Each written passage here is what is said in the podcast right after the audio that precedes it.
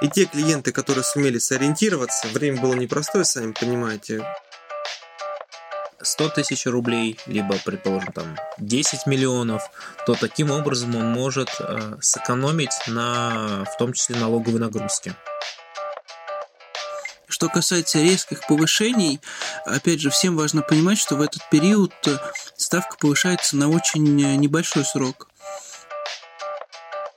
Да, конечно, соглашусь, потому что клиенты, которые размещают денежные средства по на вкладах, они, как правило, консервативные, и их на вкладах удерживает только конкретная процентная ставка. Это БП проект без галстука В мире финансов Леша и Саша знают много М-м, Невероятная фантастика Надо только подписаться, чтоб все работает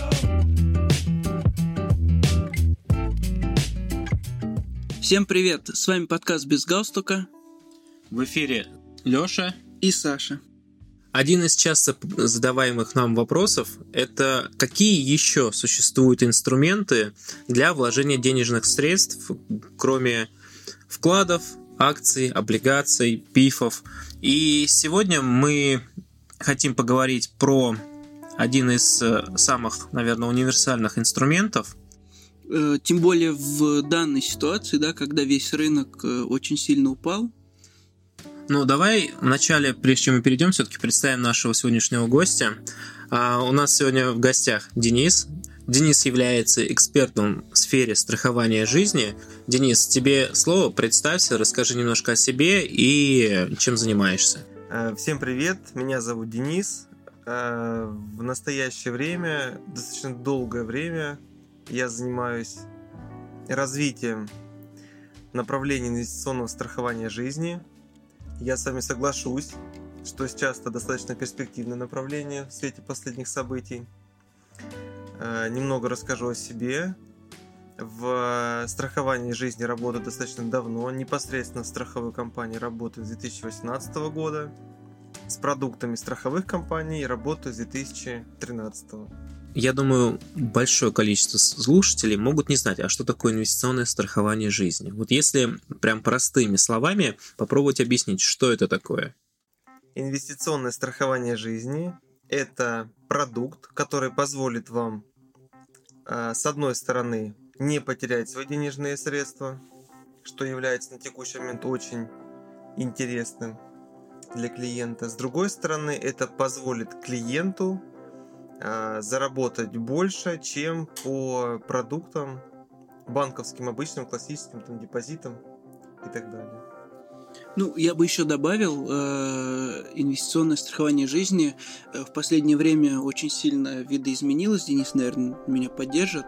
Э, то есть, если раньше этот продукт был тоже отчасти инвестиционным, э, то сейчас э, он э, немножко развернулся и стал более таким обширным. То есть в него входят не только инвестиционные продукты, но и продукты с гарантированным доходом. Может быть, ты расскажешь там без конкретных примеров, чтобы не было рекламы каких-то компаний, но примерно какие сейчас направления есть в данных продуктах?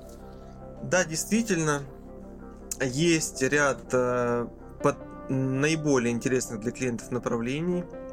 На текущий момент мы готовы обеспечить клиенту конкретную процентную ставку, что раньше в условиях конъюнктуры рынка было абсолютно недопустимо. Почему? Потому что э, клиент поменялся в какой-то в какой-то мере. Клиент э, стало меньше клиентов, которые готовы рисковать, и стало больше клиентов, которые гонятся за какой-то стабильностью. Чем мы можем клиента заинтересовать? А можем его заинтересовать более привлекательной процентной ставкой, гарантированной процентной ставкой, которая ему выплачивается при абсолютно любых событиях на рынке ценных бумаг. Отлично. Вот у меня тогда у клиента возникло еще несколько вопросов к тебе, как у клиента. Э, если мы берем э, продукт, похожий на вклад, э, то зачем мне размещать твой продукт, какие в нем особенности, если я могу разместить на такой же вклад, под так, там, такую же или чуть большую или чуть меньшую ставку? Какие преимущества? На самом деле преимуществ масса. Э, прежде всего, что, допустим, лично меня, как такого же клиента, который также размещает денежные средства в банках, э, привлекает, так это то, что все мы знаем, на текущий момент у нас есть э, такая история, как налогообложение по вкладам. Да, то есть мы с вами знаем, что есть размер ключевой ставки, есть определенная сумма, э, с которой государство не берет налог. И все, что превышает э, эту сумму, это налогооблагаемая база. То есть клиенты зарабатывали эти деньги, они их копили, откладывали, откладывали, а здесь они опять с них будут платить налог. А, в подробности вдаваться не буду, но у нас есть э, основное преимущество в том, что это льготное налогообложение. Это дает клиенту возможность сэкономить на налоговых отчислениях от своего дохода. Правильно я понимаю, что не принципиально, какая сумма у клиента, 100 тысяч рублей, либо, предположим, там 10 миллионов, то таким образом он может э, сэкономить на, в том числе, налоговой нагрузке. Я бы еще добавил, вот хорошо, что ты не стал э, подробно об этом рассказывать, потому что у нас есть пост на эту тему, и люди могут зайти и прочитать. Э, там более подробно рассказано про налогообложение по вкладам. Если у вас есть пост, то его обязательно почитать нужно. Информация – это вещь никогда не бывает лишней, нам ее в рюкзаке не носить. Поэтому на вопрос э, касательно налогообложения, да, э, но особенно ощутимо это будет для клиентов, сумма которых превышает, сумма депозита которых превышает миллион рублей. Ну и собственного опыта могу сказать, в банке работают достаточно давно, таких клиентов очень много и в потенциале им это будет э, гораздо интереснее, чем, допустим, тот же банковский вклад. Вот я сейчас а, буду выступать в лице бабушек и дедушек, которые, наверное, в большинстве своем сейчас составляют депозитную базу по вкладам. Неужели даже пенсионеры, которые не, не работают официально, будут платить налоги а, с дохода по вкладам? Платить будут все работают официально, неофициально, абсолютно неважно, пенсионер или 18-летний парень, платить налог со вкладов будут все. Это важное замечание, потому что, мне кажется, э, до сих пор вкладчики не до конца это понимают, и вот при общении с клиентами в тех же самых банках мы понимаем, что очень сильно не до конца понимают всю ситуацию, в том числе и люди возрастные, и у них есть четкое убеждение, что они, так как пенсионеры, платить не будут. И спасибо за ответ. Надеюсь, э, этот комментарий там тот, кто не знал, как минимум себя подчеркнет. Хорошо, если мы проговорили про налог, и здесь понятно, то с другой стороны у меня вопрос. А если у меня сумма небольшая, а доходность плюс-минус такая же по вкладу, а, то здесь зачем мне нужно размещать в этот продукт денежные средства? Ну, давай, наверное, просто мы так э, очень много у нас вопросов сейчас возникнет. Может быть, ты просто расскажешь основные преимущества продукта, э, там какие-то параметры, возможно, есть, там на какой срок оформляется. Э, ну, поставкам не будет, может быть, ты знаешь продукты конкурентов и какие есть варианты размещения в данные продукты. Самое главное преимущество, да, э, что мы с вами можем сейчас оценить, что мы сможем прогнозировать. Мы видим динамику изменения ключевой ставки динамика изменения ключевой ставки, она у нас э, какая? То есть в перспективе мы с вами можем прикинуть, что ключевая ставка как э, максимум не изменится. А в самом негативном варианте развития событий для нас, как для вкладчиков, она может пойти вниз. Чем это чревато для нас? Для нас это чревато тем, что наши процентные ставки по вкладам будут потихонечку уменьшаться, уменьшаться, уменьшаться. И в конечном итоге придут там, допустим, на отметку 4,5-5%, которые для нас с вами, как для вкладчиков, абсолютно не привлекательны. Если мы говорим за инвестиционное страхование жизни, опять-таки я повторюсь, у нас есть конкретная процентная ставка, конкретный срок. Вы спросили за сроки. Сроки могут быть абсолютно разными. От трех до бесконечности. Тут по согласованию с страховой компанией и по выбору клиента. Что хочет, то и оформим. Хорошо, Денис, у меня тогда вопрос. А, что касается доходности, а, доходности, она прописана в договоре, потому что, насколько я знаю, существуют разные варианты размещения. Вот про тот вариант, который вы говорите, доходность прописана, то есть клиент э, уверен в том, что он размещает, и он получит доход.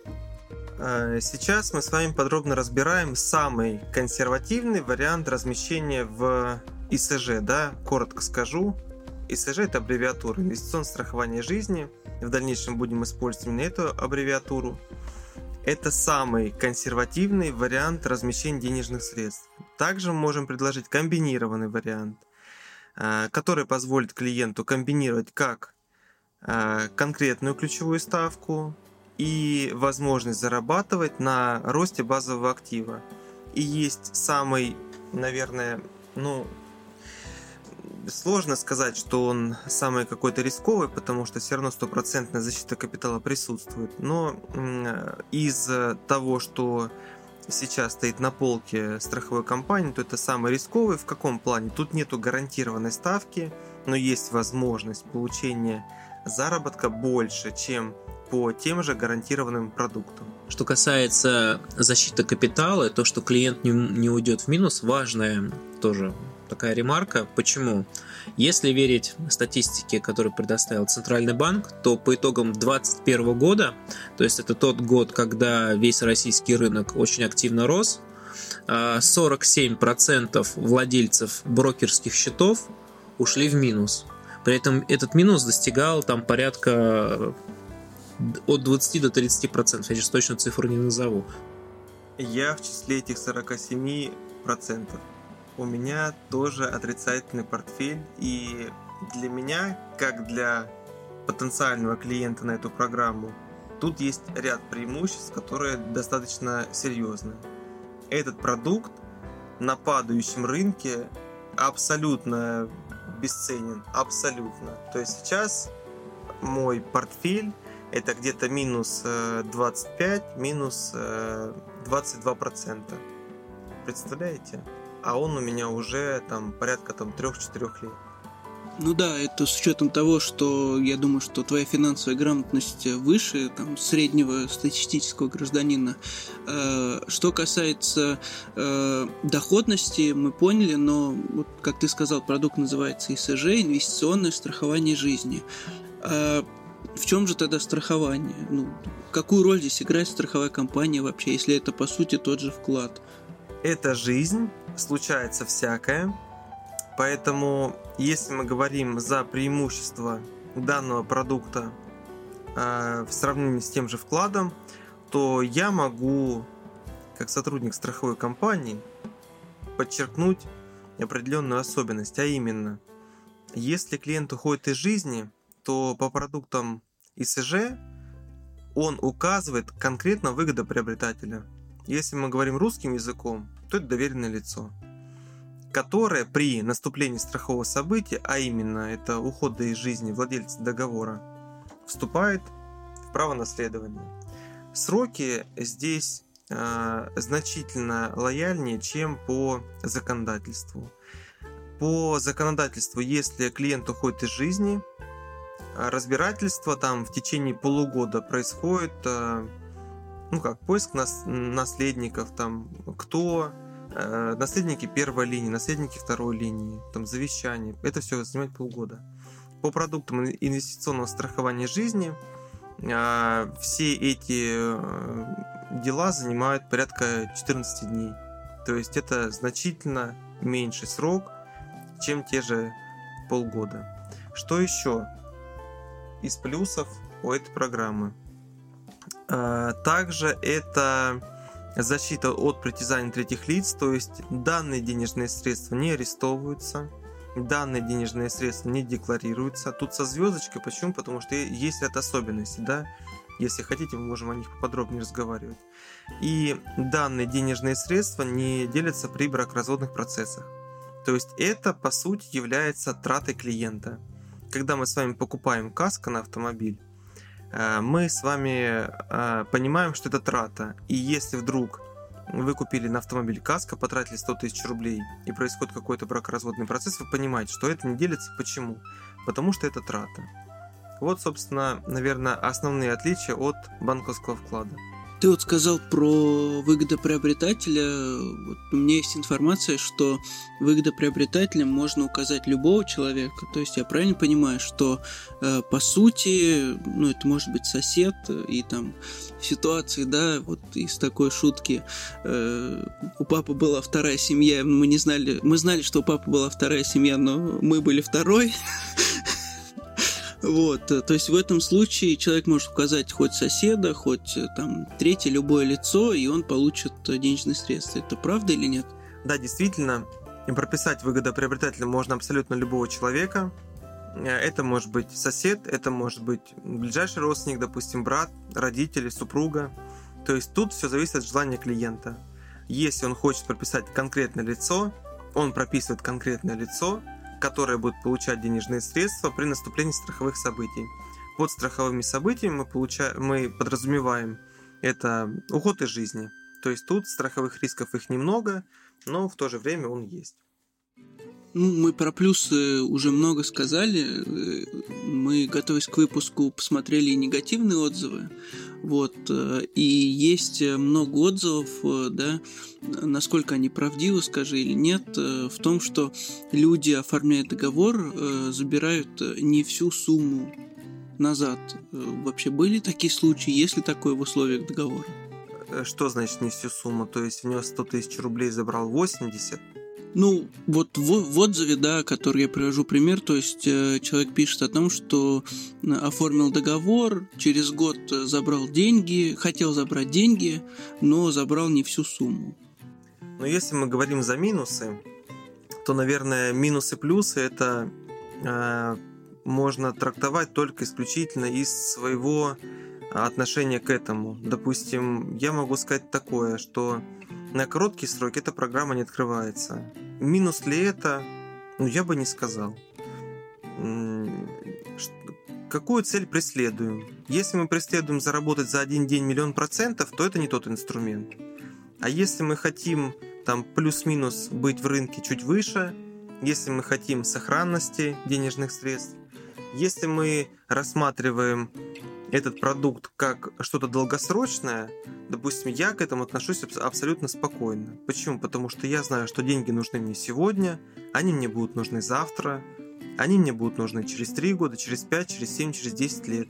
Но я думаю, это всем, не только мне, да, это в принципе всем они будут нужны.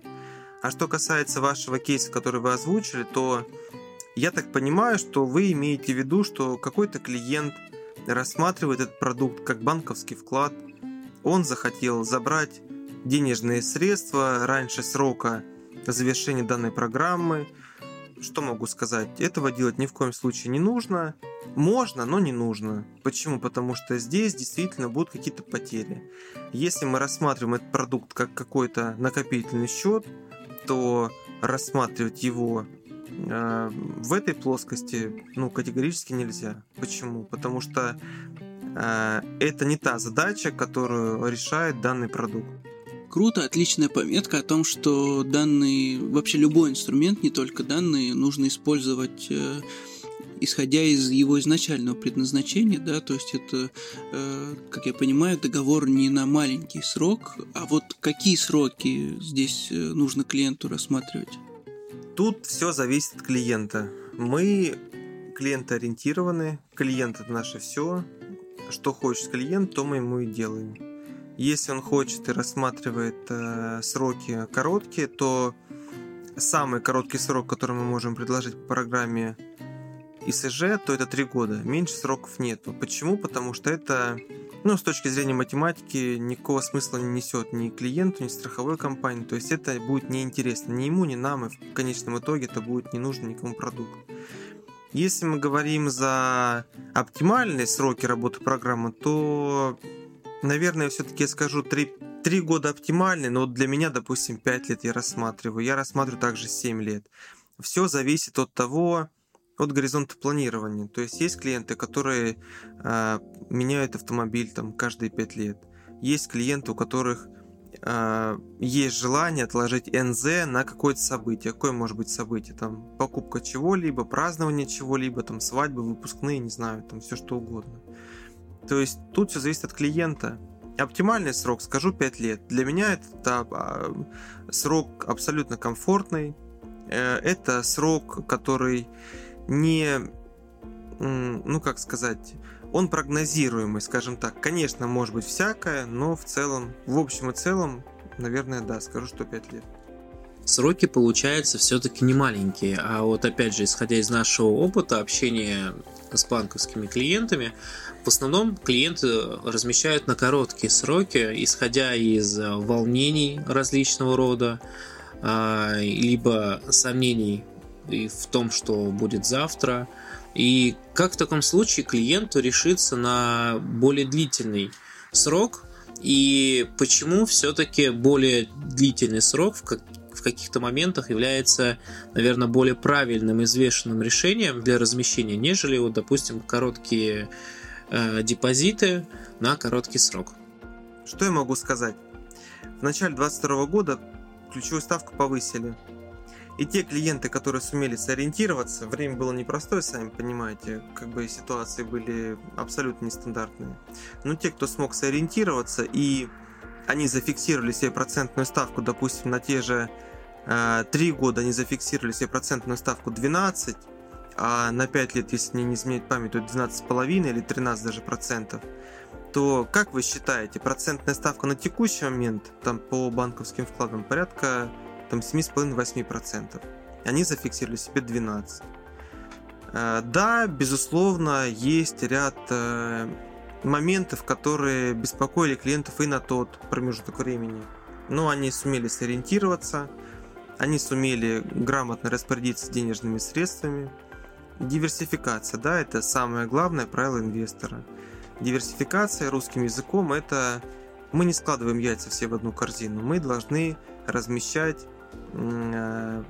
денежные средства в разные инструменты, которые позволят нам э, предусмотреть то или иное событие. Наверное, вот так. Что касается комментариев, которые мы приводили в пример, э, о том, что вот, э, насколько я понимаю, человек расторг заранее, получается, если через год, э, то в этом случае э, здесь, опять же, ну, либо непонимание да, продукта до конца, либо некачественная продажа была, э, человеку не объяснили. А что касается сроков, э, и, кстати, процентной ставки. Э, если мы посмотрим, любой человек может зайти на сайт Центрального банка и открыть динамику ключевой ставки. Что касается резких повышений, опять же, всем важно понимать, что в этот период ставка повышается на очень небольшой срок. Соответственно, если ставку сильно подняли, она быстро снижается и очень часто возвращается к значениям, которые были до этой ситуации. У нас эти значения были в районе там 4,5 до 5%, если мы говорим о, вклад, о ставках по вкладам, то сейчас, вот если ты говоришь, что клиенты зафиксировали там на 5 лет 12,5, то они ну, очень большое преимущество получают в этом плане. Ты знаешь, э, что я могу сказать? Если мы говорим за клиентов, которые размещаются давно или элементарно они владеют интернетом, то мы можем проанализировать историческую динамику. Что она нам покажет? Изменение ключевой ставки происходит в среднем резкое изменение ключевой ставки, там либо резкий скачок в нашем случае. Вот последний на своей памяти, я помню, это 2014 год. Опять-таки, этому предшествовали определенные события. События также непростые, которые, в свою очередь, э, грубо говоря, там спровоцировали поднятие ключевой ставки. Ждать, что ключевая ставка поднимется сейчас, да, можно. Поднимется ли она? Да, возможно. Высокая ли эта вероятность? Нет, вероятность невысокая. Потому что более или менее рынок приспосабливается, люди приспосабливаются, люди привыкают жить в новых условиях. готовясь к выпуску, мы смотрели отзывы, как Алексей говорил, и мы нашли отзывы о том, что клиенты, которые ранее пользовались данными продуктами, либо аналогичными продуктами, были недовольны доходностью и фактически ее и не получили. То есть довольно-таки много комментариев о том, что я не получил доход, а мне обещали золотые горы. То есть э, насколько правдива эта ситуация, сможешь прокомментировать?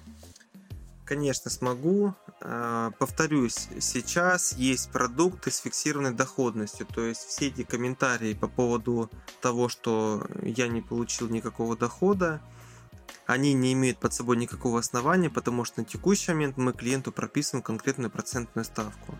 Что касается отзывов. А, отзывы это все субъективное мнение. А, почему? Потому что отзывы пишет человек – Человек это существо эмоциональное. И давайте так, э, приведу маленький пример. Мы с клиентами часто по этому поводу беседуем. Вспомните последнюю вещь, которую вы купили. И если эта вещь э, вас устраивает, как часто вы пишете комментарии, что да, там отлично, вот я, допустим, купил недавно телефон. Телефон меня полностью устраивает. Э, оставил ли я отзыв? Нет. Почему? Потому что он меня устраивает.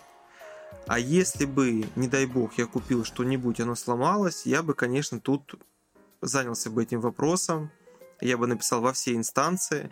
Поэтому мы должны понимать, что, наверное, э, по продуктам, которые мы оформили ранее, э, возможен ли вариант невыплаты дохода? Да, возможен. Но, повторюсь, у меня портфель, и в портфеле в моем минус. То есть скажите мне, что вы мне вернете все мои деньги в полном объеме, ну, я бы только порадовался. Но опять, есть такой момент, как... Э, э, знаете, бывает такое, что сотрудник рассказывает, а надо спросить у клиента, а что он услышал.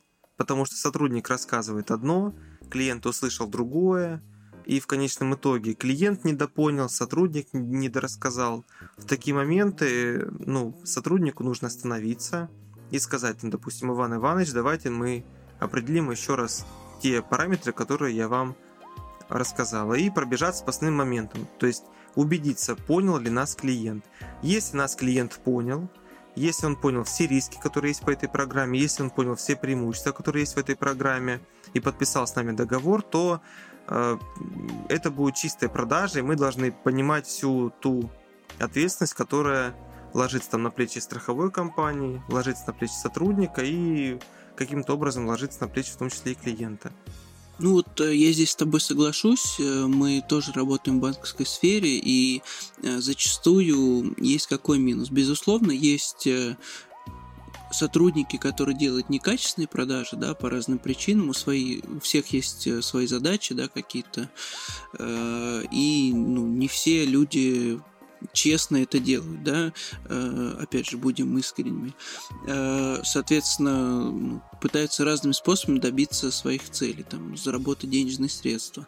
Но э, я на что хочу обратить внимание, мы, опять же, во многих выпусках там и в статьях об этом говорили, э, во-первых, каждый продукт э, имеет свою направленность, да, свою цель, э, какие-то параметры, э, соответственно, он создан для чего-то. Если вы его используете правильно, то, соответственно, вы и будете довольны этим продуктом. Во-вторых, никто, ну, по крайней мере, я такого не видел, да, э, клиентов э, наручниками к стулу не привязывает и не заставляет, да, его э, подписывать договор. Поэтому любой человек должен прочитать, посмотреть, изучить продукт. Если что-то непонятно, задать вопрос.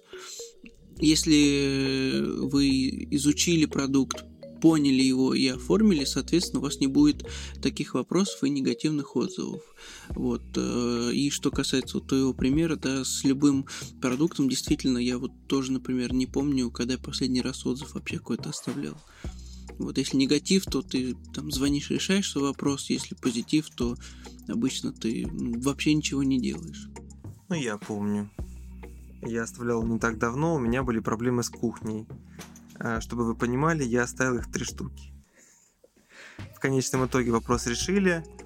И как только мне его решили, положительный отзыв я не писал, потому что у меня все работало. Э, я с тобой полностью согласен, что для решения той или иной проблемы мы используем те или иные инструменты. Мы, в принципе, по большому счету, можем из города в город передвигаться на велосипеде. Можем же? Можем. Это мы доедем из точки А в точку Б, да. Но почему-то мы используем все-таки автомобили. Почему? Потому что комфортнее, потому что быстрее, потому что удобнее. Так и здесь. Каждой головной боли клиента у нас есть подходящий инструмент для ее решения. Поэтому тут нужно выбирать то, что нужно клиенту. А по поводу сотрудников, да, это наша головная боль. Сотрудники бывают всякие, сотрудники бывают разные, сотрудники бывают те, которые задают вопросы клиенту, есть сотрудники, те, кто преследует там свои какие-то цели, и очень было бы здорово, если бы э, целью сотрудника являлась качественная продажа, тогда негативных опытов, негативного какого-то опыта клиентов было бы значительно меньше. В таком случае я попрошу тебя, скажем, сделать такое некое резюмирование всего, что мы наговорили, и давай попробуем составить так, такой вот ряд преимуществ, либо попробуем ответить на вопрос, почему клиенту необходимо оформить данный договор. Стой, давай э, я вот скажу, как понял, а Денис э, скажет, что я неправильно понял. А давай, так будет интересней. Э, как я понял, э, то есть сейчас есть продукт, э, который позволяет мне разместить мои денежные средства на срок 3 и 5 лет, или даже 7, как ты сказал, зафиксировать какую-то ставку. Есть вариант зафиксировать, есть вариант, что будет какая-то инвестиционная часть, ты сказал, комбинированный продукт. Вот. Там у меня будет возможность указать выгодоприобретателя, и, соответственно, э, по окончании договора я получу свои деньги обратно при любых обстоятельствах, плюс получу доход, который будет прописан. Вот. Эм, все преимущества нет? Преимущества все, за исключением, э, ты не упомянул налоговый вычет. Да, мы его тоже со счетов сбрасывать не можем на него обращают внимание не в самую первую очередь, но, скажем так, и не в самую последнюю. Поэтому да, в принципе, все то, что мы обсудили, ты перечислил, я тут соглашусь. В таком случае я все-таки задам еще один вопрос, даже не вопрос, а вот слушатель нас сейчас слушает и думает, ну вроде интересно, но я не могу понять, нужен мне этот продукт или не нужен. Мы можем вообще составить какой-то, возможно, потенциальный портрет клиента, кому этот продукт действительно может быть интересен, а в некоторых случаях, возможно, даже необходим. Да, конечно, можем. Причем это будет очень э, широкий круг людей. Я же говорю, я в банковской сфере работаю давно. Вкладчиков я знаю, я знаю психологию вкладчиков. То есть цель какая? Размещая денежные средства, нам нужно, чтобы за один день у нас был 1 миллион процентов. Я думаю, со мной многие согласятся. Потом уже идут торги, потому что за один день миллион процентов не сделает никто. И возникает вопрос, а кто и сколько процентов сделает за тот или иной промежуток времени. Поэтому все вкладчики, которые имеют вклады банковские, опять слово диверсификация мы помним, да? Вклады есть, почему бы не пробовать другие инструменты? Тем более, что по тем инструментам риска нету ни Когу абсолютно. Получается, что у нас существует такой некий инструмент, про который довольно-таки мало кто знает, и этот инструмент довольно-таки универсальный, который подходит большому кругу клиентов.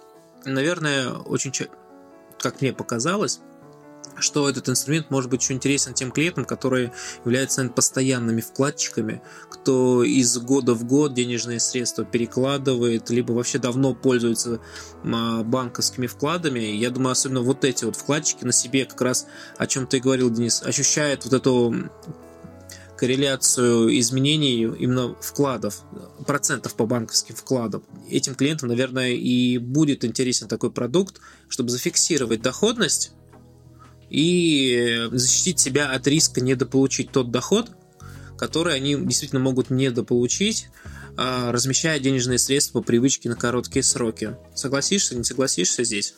Да, конечно, соглашусь, а, потому что клиенты, которые размещают денежные средства по, на вкладах, они, как правило, консервативные, их э, на вкладах удерживает только конкретная процентная ставка. Если мы можем предложить конкретную процентную ставку, сопоставимую, либо даже ну, больше, либо едва больше, либо значительно больше, то почему они должны останавливаться на тех же вкладах? Да, потому, допустим, лично я сейчас э, какой-то перспективы на вкладах я не вижу. Должны ли они быть? Да, должны. Почему? Потому что это короткие деньги. Что значит короткие? Это те деньги, которые клиент может забрать там в течение там двух-трех дней. Э, должны ли у него быть вклады? Да, должны. Но на вопрос, должны ли у него быть еще другие какие-то инструменты, ответ – да, должны. Почему? Потому что разместил клиент миллион. Он сказал, да, возможно, понадобится. У него сотрудник спросил, какая сумма? Да я не знаю, 1300-500. 500 тысяч, это обязательно должен быть вклад, а остальная часть это обязательно должно быть э, инвестиционное страхование жизни по той простой причине, что оно позволит ему заработать с этих 500 тысяч больше, чем он заработал бы на вкладе. Денис, тебе большое спасибо за такой развернутый рассказ. Забегая чуть-чуть вперед, хочу поделиться со слушателями информацией, что мы периодически будем приглашать к себе гостей из разных сфер, финансовых сфер и разбирать различного рода финансовые продукты. Поэтому, если вы э, слушаете наши выпуски подряд, то это, наверное, один из первых таких экспертов, который подробно разобрал финансовый инструмент. Если нет, а, и вы наши выпуски слушаете не по порядку, в таком случае рекомендую вам вернуться в плейлист подкаста и поискать еще аналогичные темы таких выпусков тематических по финансовым инструментам. Ну, а мы надеемся, что данный выпуск был для вас полезным, и когда будете слушать, э, если вас э, все устроило, поставьте там отметочку сердечко или лайк. Если что-то не устроило, готов выслушать ваши комментарии. Вот. Э, с вами был проект без галстука. Саша. Лёша. И Денис. Всем пока. Пока-пока. Это ПП-проект без галстука В мире финансов Леша и Саша знают много. М-м, Невероятная фантастика Надо только подписаться, чтоб все работало Еще раз. М-м, Это ПП-проект без галстука В мире финансов Леша и Саша знают много. М-м, Невероятная фантастика Надо только подписаться, чтоб все работало Мед плюс семь 915 576 Блядь, а?